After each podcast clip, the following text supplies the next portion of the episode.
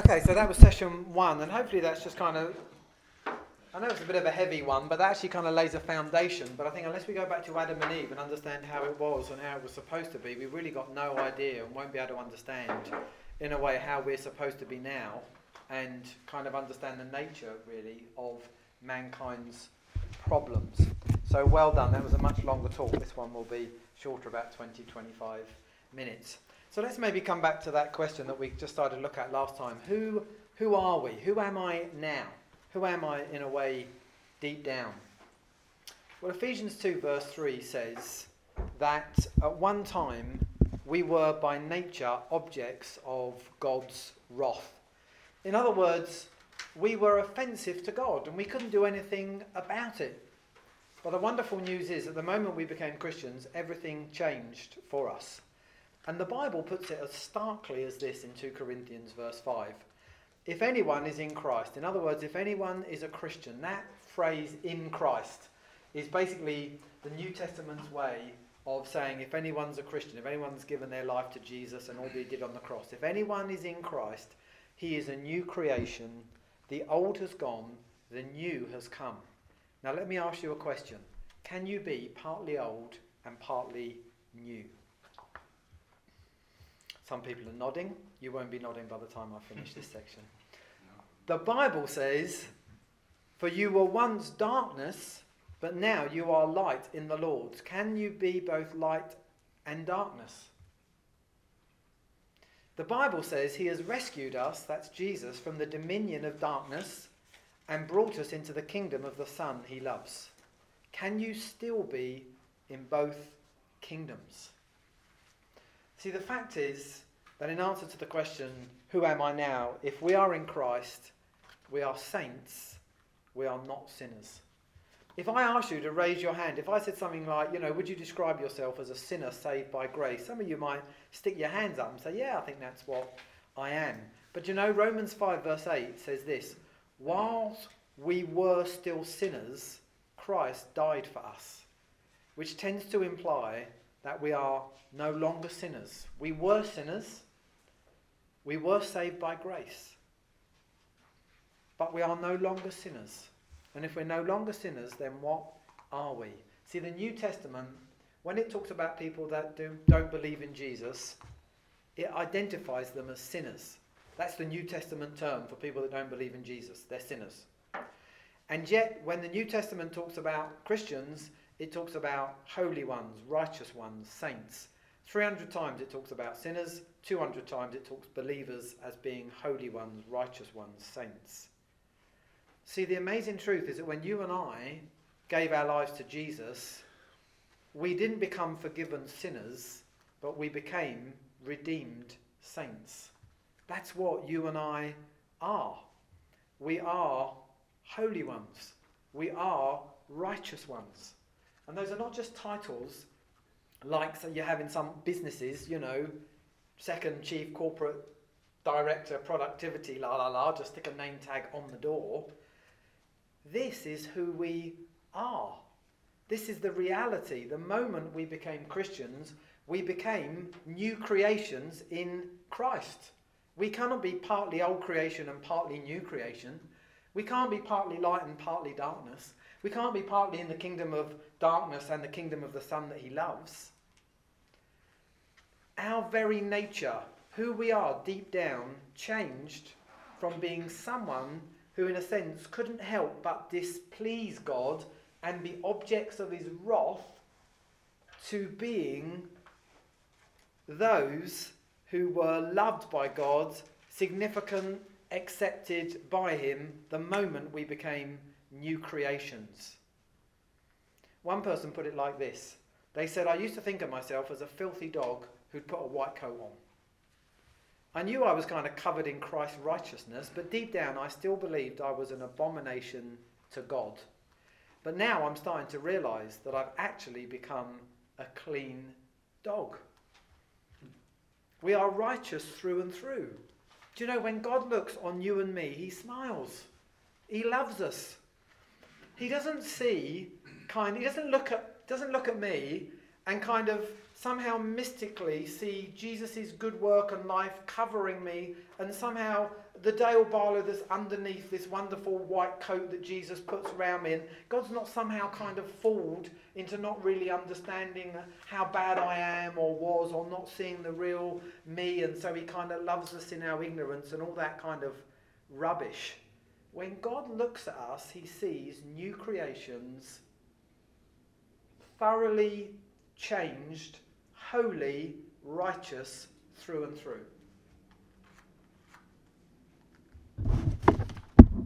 Well, I think it's good news anyway. The newest Christian is a saint. The newest Christian is a righteous one. The newest Christian is a holy one. Because that term describes our new identity and position in Christ. It's nothing to do with our maturity as a Christian. It's nothing to do with our maturity as a Christian. It's simply a recognition that we now have God's Holy Spirit living inside of our spirits. We're reconnected to Him, and God loves us as children. The newest believer, from the moment they get saved, has fundamentally changed. See, we're not just forgiven, but we're a whole new person. And changed behaviour comes from realizing that you are a whole new person, a whole new creation. If you think of yourself as a forgiven sinner, but still fundamentally a sinner, then what you're likely to do is to carry on sinning. If you want to change behaviour, you have to see yourself as more than just forgiven. Let me read you a story. Suppose you were a prostitute and you found out one day that the king had issued a decree saying that all prostitutes were forgiven. That's good news. You're forgiven. But if that's all the decree said, would it change how you saw yourself? No. You're still a prostitute. Would it change your behaviour? Probably not. But what if the decree said that the king not only forgave you, but wanted you as his bride, wanted to make you queen? Would that change how you saw yourself? Of course. I am the queen. Would it change your behaviour? Of course. Why ever would I want to go back to the life I had now that I am the queen. See, we're not only forgiven, but we are the bride of Christ. We are a whole new person. And often our understanding of the gospel tends to concentrate on the first part, which is that Jesus Christ died for our sins. But the problem with that is that it leaves us believing that we're not very different than who we were than before, except that we're forgiven and we're going to be with Jesus when we die. But the truth is much, much, much greater than that. Just remember, we said our biggest problem that we're born spiritually dead because of sin. Now, suppose you came across a dead man and you wanted to save him. There are two things you'd have to do. Firstly, you'd have to find the cure for the disease that caused him to die. And Paul says the wages of sin is death. In our case, in mankind's case, the disease was sin. And to cure it, Jesus had to go to the cross. He literally had to die for our sins. But then you'd have to find a cure. Once you'd found a cure for the problem, you would have to find a way of bringing the man back to life so you could use the cure that you'd found. And that verse in Romans 6, verse 23, goes on to say, The wages of sin is death, but the gift of God is eternal life in Christ Jesus our Lord. If we only know the truth that Jesus died to cure the problem of sin, we can only believe that we are forgiven sinners. If that's as far as our understanding goes, Jesus came to die for my sins. The best, the only way that we will see ourselves is as forgiven sinners.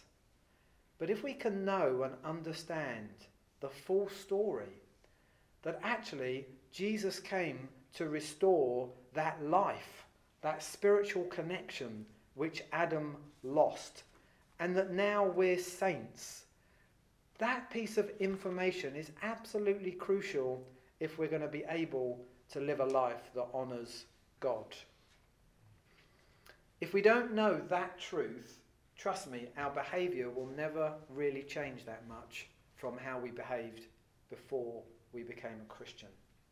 You see, de- defeat comes from not realizing that you are a whole new Christian. If you show me a defeated Christian, I bet you a pound to a penny that this is the truth that they don't know or understand. Because Satan can't do anything to change the truth of who you and I now are as children of God. There is nothing that he can do. But if he can get us to believe a lie about who we are or about who God is, then he can cripple our walk with God. Because no one can consistently behave in a way that is inconsistent about what they believe about themselves. Let me give you some examples of that. Truth is that no child of God is inferior or useless.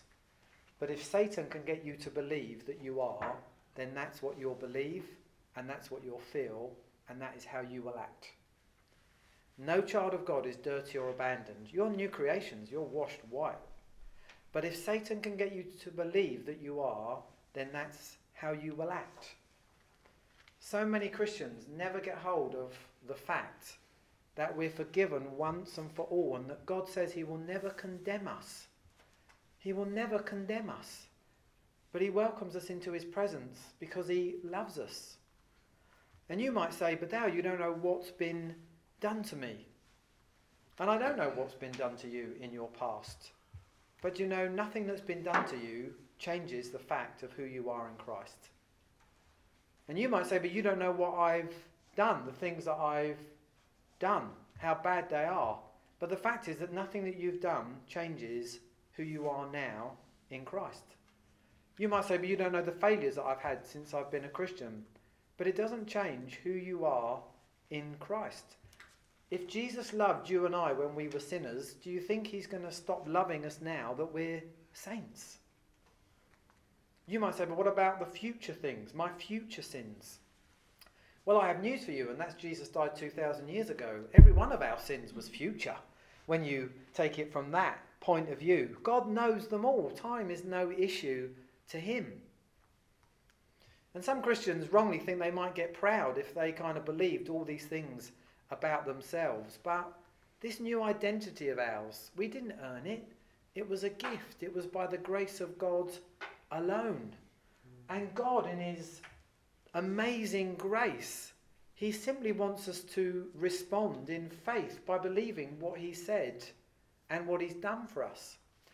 In fact, if you take it the other way round, if God has said that we are now all these things, by not choosing to believe them, we are simply calling God a liar. We were never saved by how we behaved, were we? We were never saved by how. In fact, our behaviour was the thing that got us to realise that we had a problem. We were never saved by how we behaved, but we were saved by what we believed. We believed in what Jesus had done. And by faith, we asked him in. We put our trust in him. It was by what we believed. And this course is not about learning to behave differently, but it is very much about learning to believe differently. To make sure that what we believe lines up with the truth as God says it. Because when those two things happen, it equals freedom. So being pleasing to God, let's just deal with then what's probably going through all your minds is, okay, that's great, Dale, but then what happens when we do go wrong? See, the problem about seeing yourself as a saint rather than a sinner is that we know we do things wrong. We know that we sin. And so we conclude that we're sinners. But guess what? I burp sometimes. But I don't identify myself as a burper. That doesn't define who I am. It's not inevitable, but we do sometimes go wrong. See, being a saint means this. It means, it doesn't mean that we will never go wrong. What it means is this. We are those who have the capacity to choose not to sin. John said, My dear children, I write this to you so that you will not sin. We don't have to sin. Sin does not have mastery over us. The relationship that we had with sin before we were Christians is that it had a power and a hold over us that we basically couldn't do anything about. Do you remember the ten pin, you remember the crown green bowls where people roll those funny balls down and try and get it nearest the jack?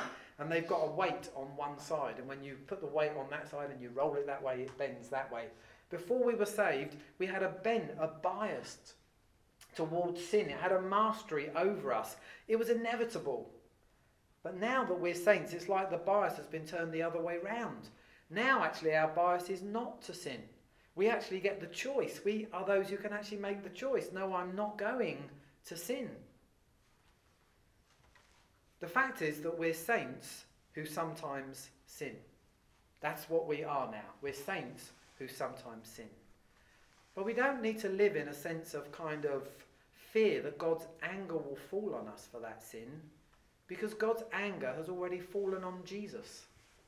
We're not sinners in the hands of some angry God, but rather we are saints in the hands of a loving God. And therefore, when we do sin, rather than being like Adam and hiding from God and trying to lie to God and being ashamed before God, actually, because we know there is now no condemnation for us, it means that we can come into God's presence with confidence and boldness and say sorry.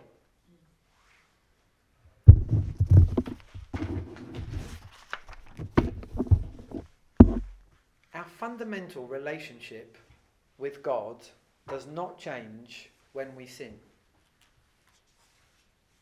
Going wrong does not change who we are in Christ. That verse goes on to say, I write to you so that you may not sin, but if anyone does sin, we have one who speaks to the Father in our defense, Jesus Christ, the righteous one. If I sin, I go to God, I say, God, I've sinned. I have Jesus sitting God's right hand saying, Yeah, he did, Father, and he's guilty, but I paid the price so you could forgive him. God says, Fine, I'll forgive him.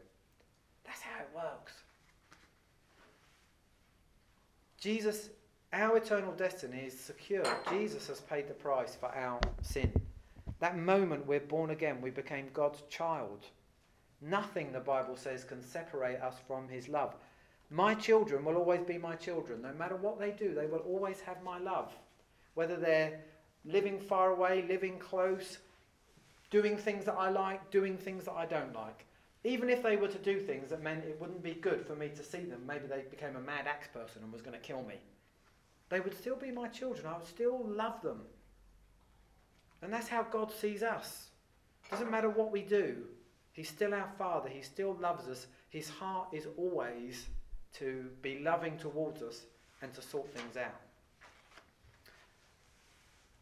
But the truth is that what happens, so what happens when we sin and we turn back to God? What happens is we restore that harmony when we turn back to Him and away from our sin.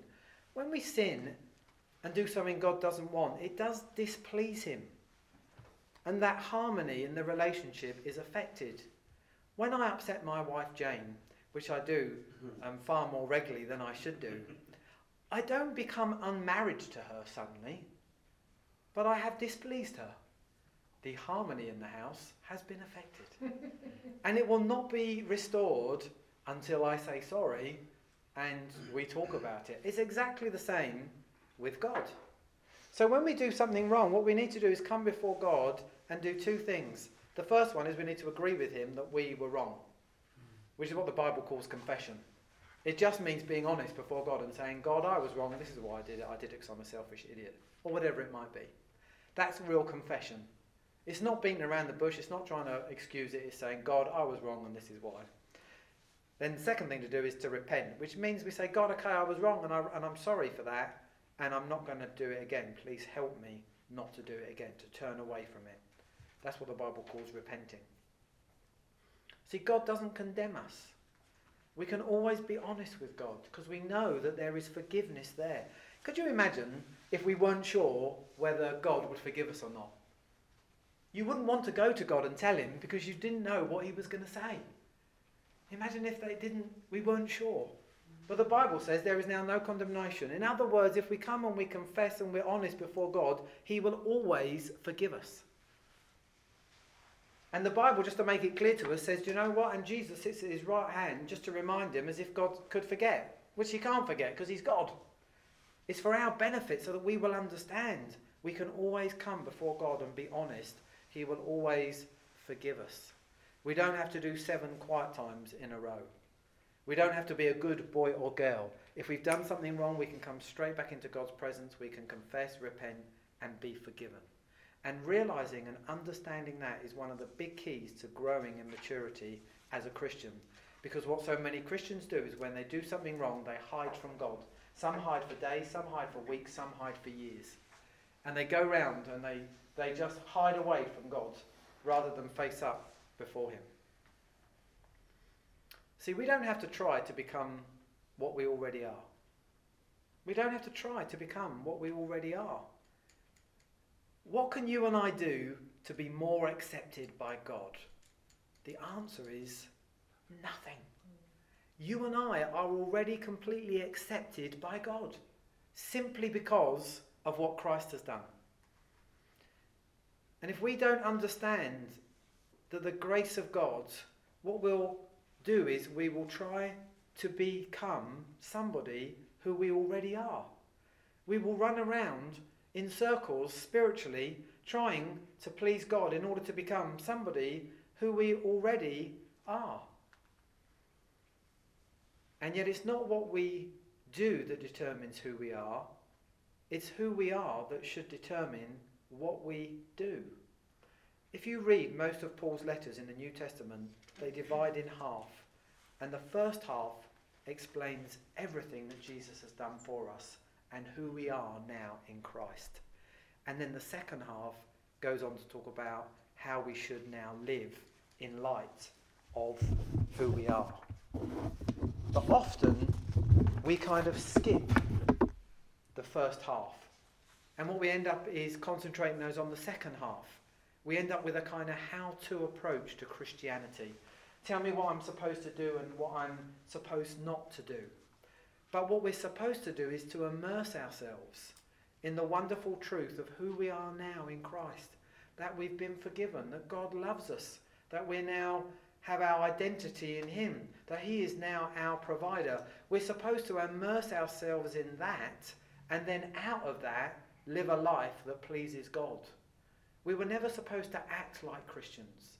We were always supposed to be children of God and act according to who we now are. See, praise God, the gospel is not about gradually becoming someone different. It's not that we were old creations and we are slowly, if we are good over the years, becoming new creations until one day, like a McDonald's employee, we have five gold stars and are completely changed. It's not like that. We become somebody completely new and different and clean and righteous and loved and accepted by God the minute we give our lives to Jesus. That's the amazing truth of the gospel. Bill Johnson says many Christians believe enough to get saved, but they don't believe enough to get free. They don't believe enough to get free. In other words, we don't actually believe that we have become completely new, completely loved. God loves you, He delights in you. Nothing can change that. Nothing you can do can make Him love you more or love you less. And if you want to grow as a Christian, understanding who we now are is absolutely crucial. If you want to grow or grow more quickly, then we need to simply choose to believe that what God says about us is true. And as we carry on through this course, we're going to learn more about these things and what they mean and how they apply to our lives. And what we'll start to understand is that we don't need to strive any longer for people to accept us because Jesus accepts us. And we can have a security in Jesus despite our circumstances changing. And we don't have to worry about where are we going to get our legitimate needs met because Jesus will meet them. But maybe the key thing to understand now is that if God says these things are true, then they're true. God is truth. What he says is true. And our responsibility is not to try and make up our own truth or to fit fit what we think is true into our view of the world. Our role is to find out what God says is true and then to believe it, even if our feelings or circumstances or experience or the devil tries to convince us otherwise. Knowing and understanding and believing the truth as God states it is absolutely foundation, foundational to this course because it's absolutely foundational to our lives. If you want to change how you behave or how you feel, you won't do it by focusing on your behavior or by focusing on your feelings. I'll say that again. If you want to change how you behave or how you feel, you won't do it by focusing on what you do or on how you feel. You have to focus on what you believe. You have to focus on what you believe, and then over time, your behaviour and your feelings will follow suit. If you want to defend yourself against the devil's accusations and schemes, you have to recognize that he is trying to convince you or reinforce a lie that you've believed about yourself or God. So you have to know the specific area of truth that relates to that area that he's tormenting about you. So if you've been abused uh, by somebody at some point in your life and you do feel dirty, then you have to know that God says that you're not dirty, that you're washed clean. If you don't know that specific truth, then when the devil throws that lie at you, you won't know the right piece of truth to actually say to yourself, no, no, that's a lie. We must know what the truth is. If you want to fight those negative emotions and bad feelings that sometimes overwhelms us, you can't simply think happy thoughts. You have to identify the root of them that somewhere along the line we had a legitimate need for security, acceptance, and significance. And that actually we've been trying to get those from other people, we've been trying to get them from our job, we've been trying to get them from the things that we earn and the things that we own, but that none of those things are where we should be getting them from. We should be getting them from Jesus, from who he is, and from being in relationship with him. See, this course has the potential to change your life but only if you're open and honest with yourself and with God, and if you're prepared to learn and apply His truth into your life. There is no magic formula. This is not about teaching that dazzles and entertains. It's not about having a team of people that pray power prayers, pow, pow, pow, over you, and everything is all right. It's always been what it's always been about, which is children of God understanding that God's truth and God will set them free. Having that powerfully pressed into our hearts by His Holy Spirit brings about freedom and transformation. See, my prayer for you is that this course is not informative, interesting, entertaining, but it is life changing.